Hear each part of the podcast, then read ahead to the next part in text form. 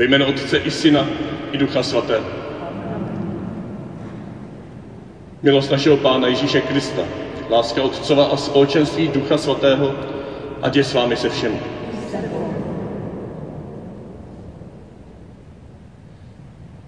Po tom velkém třesku z minulé neděle s našimi dětmi a rodinami, tak ne, že by tady nebyli, tady se jsou, ale trošku skrytěji dneska, vás v dnešní bohoslužbě trošku tižší, pokojnější, ale může být stejně radostná, vnitřně radostná, přestože navenek to nebudeme tolik třeba projevovat. A přesto z té bohoslužby tady něco zůstalo, možná si někteří můžete říci, co to je tady pořád jako za sbírku věcí nových a nových kolem oltáře, zvon, na který jsme zvonili minulý týden při proměňování. Kdybyste někdo chtěl, i můžete dneska na něj zvonit, ale je to třeba, no tak třeba Šimon už se hlásí. Ale jsou tam také listiny s našimi drahými zemřelými, za které jsme se modlili. Je tady hrozná místa, do které vkládáme své úmysly. Je tady obrázek dětí, který tvořili při jednom setkání na faře se svými rukama, se svýma rukama, která jsou, které jsou otištěné, obmalované. To všechno proto, abychom věděli, že tady kolem oltáře je naše místo. Ať už sedíte kdekoliv, stojíte kdekoliv, jste zváni na hostinu. Teď a tady. Tak Ježíši děkuji za toto pozvání, které k nám někdy do, dolehlo, doběhlo. Někdo měl tu odvahu nás pozvat, vzít za ruku, přivést k tobě. Děkuji ti za trpělivost lidí, kteří s námi hovořili o tobě, abychom tě mohli konečně jednou přijmout. Děkuji ti za naše průvodce víry, kteří nás doprovázejí, aby naše víra zrála ke svatosti. Děkuji ti za tuto velikou pouť víry nás všech, každého trošku jinak a přesto společně. Děkuji ti i za každého, který zatím váha udělat krok k tobě a potřebuje naše porozumění, naši vstřícnost. Prosím, dej nám odvahu pokračovat na této společné cestě.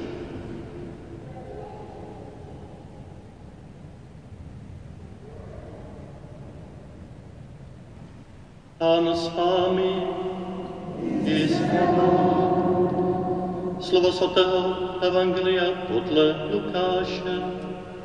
Sláva tobě, Pane. K Ježíšovi přistoupilo několik saduceů, kteří tvrdí, že není vzkříšení a otázali se ho,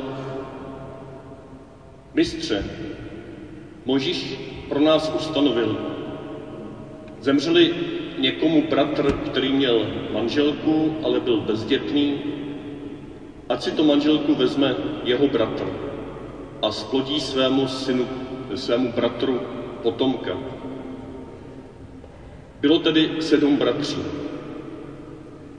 První se oženil a zemřel bezdětný.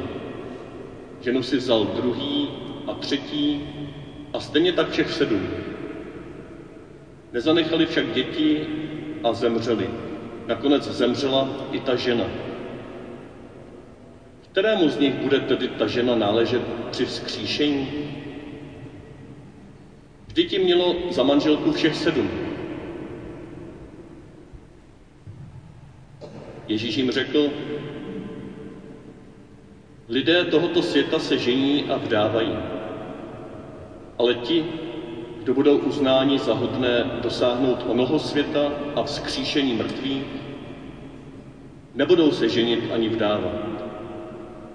Už přece nemohou zemřít, jsou totiž rovní andělům, andělům a jsou syny božími, neboť mají účast na vzkříšení. A že mrtví budou vzkříšeni, to naznačil i Mojžíš ve vyprávění o hořícím keři, když nazývá pána Bohem Abrahamovým, Bohem Izákovým a Bohem Jakubovým. On přeci není Bohem mrtvých, ale živých, neboť všichni žijí pro něho.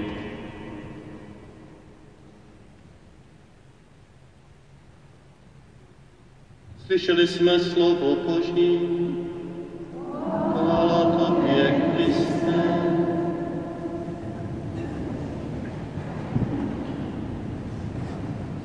Představme si dva scénáře toho dnešního evangelia. Dva průběhy, možné průběhy tohoto rozhovoru. Ten první, ten jsme slyšeli. Ten druhý by mohl probíhat přibližně takto. Ježíšovi přistoupilo několik saduceů, kteří tvrdí, že není skříšení. Otázali se ho, mistře, a teď celé to vyprávění o těch sedmi bratřích, tam je dobře vědět, že to bylo podle předpisů možíského zákona, podle předpisů možíského zákona, kde byl důraz na to, aby byl zachován rod. A když někdo neměl mužského potomka a zemřel, tak jeho bratr měl povinnost si vzít tu ovdovělou ženu za ženu a splodit s ní potomka. Když zase nebyl mužský potomek, tak kdyby teoreticky bylo sedm bratří, tak by takto vlastně mělo povinnost si vzít další a další a další bratři. Už jako vdovu. Tady se neřeší už, jako co ta žena na to a tak. Tam byl důraz na zachování rodu skrze mužského potomka. Jdeme to do závorky jako fakt, to nechci teď komentovat, ale je dobře to vědět, že to bylo vysvětlení toho vyprávění, se kterým přišli saduceové za Ježíšem. To druhé je dobře vědět, že saduceové, já se vrátím k tomu scénáři za chvilku, ale je dobře vědět, že saduceové byli jedni ze čtyř takových velkých skupin, takových proudů spirituálních, duchovních, filozofických v době Ježíšově. Někdy se tím vrátíme ke všem čtyřem podrobněji, protože papež František třeba je velmi rád používá jako takový symbol i dnešních duchovních proudů. Ale to nebude dnešní téma. Já jenom vyjmenuji saducové, a už si můžete k tomu říct v duchu, farizeové, ti třetí, takový bojovníci proti Římu, chtěli sesadit násilím římské okupanty, zéloti, jeden z učedníků, Šimon Kananejský, jinak se nazývá Šimon Zélota, měla snad i Jidáš patřil k Zélotům. Zéloti a ti čtvrtí byli eséni. To byli takový lidi, co se stáhli do samoty, v mrtvému moři, do jeskyň a žili velmi zbožně, ale izolovaně od světa. Zpět k těm fariz- eh, saduceům. Ti, na rozdíl od farizeů, kteří brali celý starý zákon, pro nás starý zákon tehdy písmo boží, kompletně, i s těmi nejmladšími vrstvami, i s ústní tradicí, tak saduceové přijímali jenom prvních pět knih Mojžíšových. Jo, byli takový fundamentalisti, taky jenom něco. Žádný vyprávěnky potom už ty ústní tradice to odmítali. Jo, chtěli jenom ten základ. Knihách Mojžíšových opravdu toho moc o skříšení z mrtvých není. Nejvíc toho je právě v těch nejmladších vrstvách první smlouvy starého zákona. To jsme slyšeli v první, v první čtení. Kniha Makabejská. Bylo to krásné svědectví důvěry ve skříšení z mrtvých, která vedla těch sedm bratří až odvážnému mučednickému svědectví. Saduceé ovšem toto nebrali a říkali, skříšení z mrtvých neexistuje. To byla jejich ta hlavní diference, hlavní odlišnost od farizeů. Zpět k tomu scénáři. Oni místo toho, aby za Ježíšem přišli a řekli mu, mistře, pojď spolu hovořit o tom, kde jsou ty naše rozdíly, protože Ježíš naukově patřil spíš do té strany farizeů. Jo, on bral celý zákon, dokonce říkal, kdo by zrušil jedinou čárku Mojžíšského zákona a tím myslel i těch výkladů pravděpodobně a žil z těchto tradic, tak bude nejmenší Božím království. Mistře, pojď, probereme to spolu. Vysvětli nám, jak to chápeš, my tě vysvětlíme, jak to my chápeme. To by byl ještě další, třetí scénář, jinak začínající ze strany těch saduceů. Kdyby měli dobrou vůli, kdyby měli ochotu společně probádat Boží slovo a společně se otvírat pravdě. Tohle oni neměli. Oni přišli za Ježíšem s chytákem. A vůbec mu neříkali, mistře, vysvětli nám, jak to je s tím skříšením, nebo nekonfrontovali ho s tou nejhlubší otázkou, která jim vrtala hlavou, že neexistuje skříšení a ty říká, že existuje skříšení. Oni na to šli oklikou, zákeřně, vymysleli si nějakou říkanku, nějakou, nějaký příběh a ptali se ho na úplně něco jiného, komu bude patřit ta žena. O to souviselo, nepřímo samozřejmě, ale oni se ho báli přímo oslovit na téma vzkříšení. A teď už se vrátím k těm scénářům, protože o tom mi dneska jde. Nejde mi dneska ani tak o to, abychom promýšleli zvěst písma o skříšení. To můžeme při jiných příležitostech. A jde mi o to, abychom vnímali hluboce, jak Ježíš reaguje na takovouto situaci, na takovouto zapeklitost, na takovouto léčku, na takovouto zlovolnou otázku. On na to reaguje, že si je vyslechne a přijme toto téma.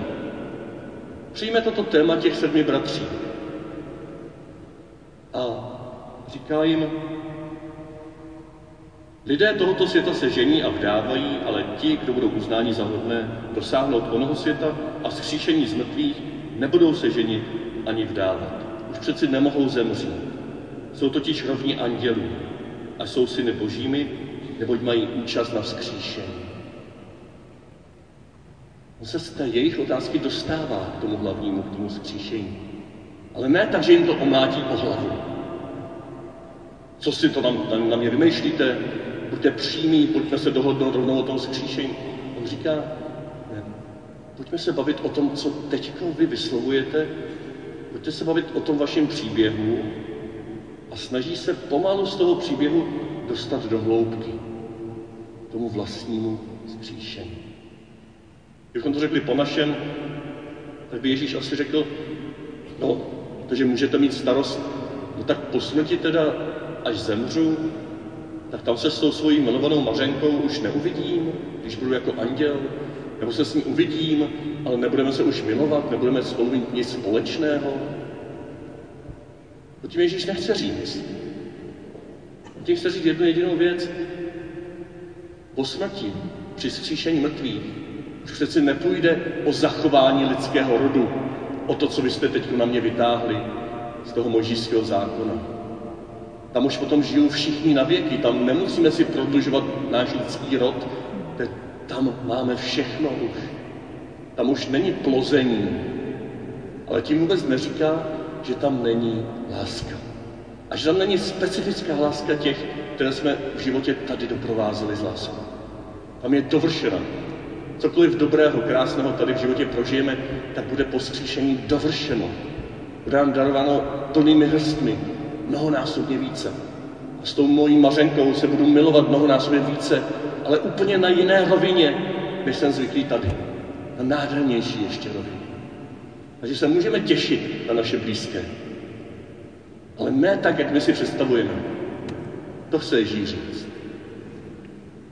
Když jsem zabrousil do toho téma zkříšení, ale ono bez toho by se to asi nepochopilo, že Ježíš totiž se snaží z tématu, který je nastolen těmi jeho protivníky, těmi jeho kritiky,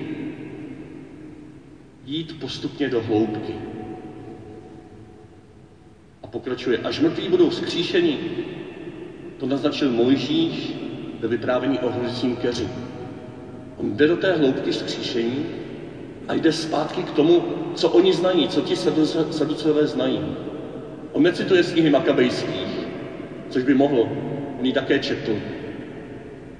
Ale cituje z jejich prvních pět knih Mojžíšových, nebo z těch společných pěti knih Mojžíšových, kde oni jsou doma. On zůstává na jejich hřišti, aby oni tomu lépe porozuměli, aby to bylo pro ně přijatelnější. Takže zaprvé navazuje na to téma, které oni nadhodí, neříká, to se špatně ptáte, já vám to řeknu lépe. A za druhé, když už se mu podaří prohloubit tu diskuzi, tak zůstává na jejich hřišti v tom, co oni znají. A jde ještě dál, jde k Mojžíšovi a říká přece, Bůh je Bohem živých, ne zemřelých. Tam by Mojžíš potom, nebo hospodin v Mojžíšovi u hořícího keře neříkal, že je Bohem Abrahamovým, Izákovým a Jakubovým. Tito tři praoci byli tehdy už dávno zem, zemřelí a Bůh se pořád nazývá jejich otcem, jejich Bohem. Zpátky těch scénářů. Já už jsem ten druhý naznačil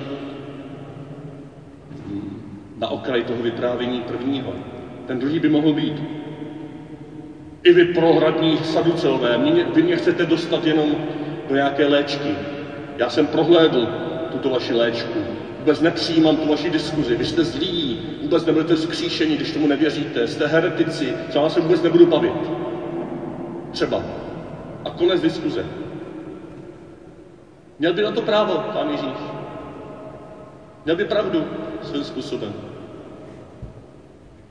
Nebo by mohl v tom druhém scénáři nebýt takhle tvrdý a vůbec nepřipustit diskuzi, zjistit, že vlastně se ho snaží dostat do léčky a odejít. Vůbec se s ním nebavit. Protože by si řekl, těm stejně marno něco vysvětlovat. A můžete si dál rozvíjet tyto scénáře. Proč? To je tu jedinou otázku, kterou si dneska položit je, jak my sami reagujeme na podobné zákeřné otázky. Prosím tě, jak ten váš pámbiček mohl svět stvořit za sedm dní. Má Bible pravdu teda? A nebo to, co se učíme ve škole? No. A my můžeme říct, ty jsi úplně blbej, ne? Ty jsi vůbec nic nepochopil, s tebou se vůbec bavit nebudu. Nebo můžeme navázat rozhovor a ocenit v tomto člověku, že se o to vůbec zajímá. Ty jsi mu, hele, ty jsi, ty jsi čet asi tu první kapitolu Bible, o které mluvíš. Pojď, přečteme si ji společně. A budete se společně číst, pokud na to vůbec přistoupí, ale možná, že jo, když budete takto vstřícní.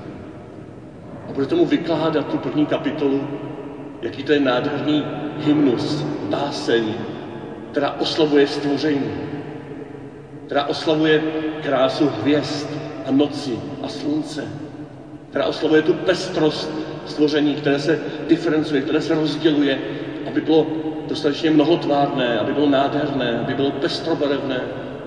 A pak se tam posílá člověk, aby byl správcem tohoto stvoření, ochranitelem tohoto stvoření. Ten druhý, protože mu jde také o stvoření, třeba to je nějaký ekolog, tak najednou zavětří a říká si, že to je něco, co mě zajímá. To vy křesťaní taky takhle máte. Já už máte kluček, jenom k tomu mu strčit laudáto si a on bude nadšený, až to přečte. To je jenom jeden z desatero, ze stovek různých příkladů, jak můžeme hovořit s lidmi, kteří svojí první otázkou chtějí být dotěrní, zraňující, kritizující, nevstřícní, hnusní. Můžu otevřít téma různých zvěrstev v církvi, čarodejnic, inkvizice, křižáckých výprav. Můžu otevřít téma zneužívání sexuálního v církvi. A my se zarazíme a hned proti ním něco. A vy jenom chcete dostat církev do úsilí, vy jenom chcete kritizovat. A kolik bylo falešných obvinění? Prosím vás, podívejte se na Ježíše, jak on reaguje. Naslouchá, přijme téma diskuze, jde do hloubky a nabídne něco, co je společného. Třeba v tom posledním tématu zneužívání můžeme nabídnout společnou bolest. Ten člověk takhle vyskakuje možná proto, že sám doma prožíval nějakou takovouhle bolest. Nabídneme mu nést společně tuto bolest, neutíkat před tou bolestí. A tak dále, a tak dále. Doplňte si už tyhle příklady. Ale abychom i v síle ještě letošního roku, kdy nás biskup Tomáš zve, abychom byli svědky Evangelia. Abychom mohli být pravými, oslovujícími svědky Evangelia.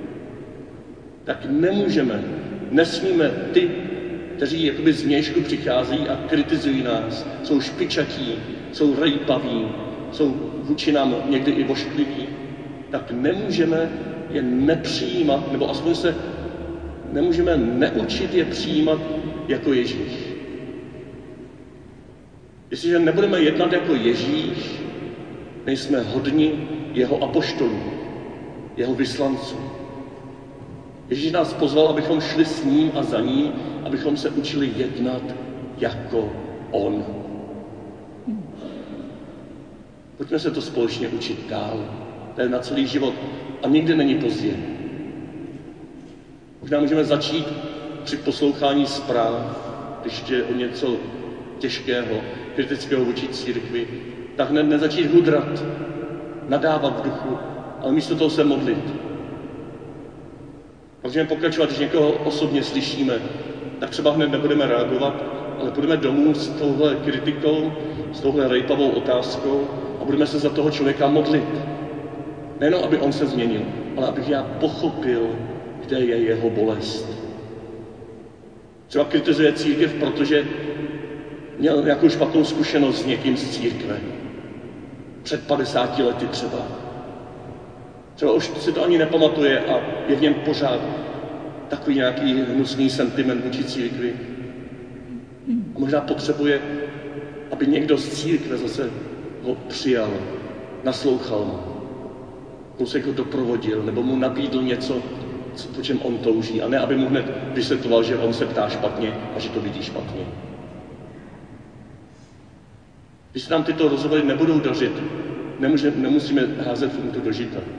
Může zase jít, modlit se za toho člověka a poradit se s někým. Poradit se třeba, jak na takovéto otázky reagovat. Nejenom intelektuálně, ale vnitřně. Jak přijmout člověka, který mě samotného zraňuje, který mě samotného ohrožuje. Ale tím prvotním základem a východiskem je, abychom viděli Ježíše, který vůči lidem, kteří je, je chtějí dostat do léčky, a nejenom vůči saduceům, i vůči farizeům to takhle dělá. Vůči lidem, kteří jej nakonec dostanou na kříž, kteří se ani do poslední chvíle nezmění, jak vůči těmto lidem jedná vstřícně, s porozuměním a s touhou i je doprovodit do tajemství skříšení. Ne ze zhora, ale zevnitř. Z kříže. Ze svého vlastního zadupání do země. Ze svého vlastního zřeknutí se všech práv, na které on jako boží syn by měl nárok. Takhle tam odsaď. Možná je ten zlovolný farzej nebo saducej oslovitelný. Možná to bude, když uvidí, jak je v písmu, uvidí toho, kterého probodli. Uvidí toho bezbraného Krista, bezbranou církev, bezbraného křesťana, vysícího na kříži. Pro něj, za něj. Díky tomu, nebo kvůli tomu, že těmto zlovolným řečem naslouchal s láskou.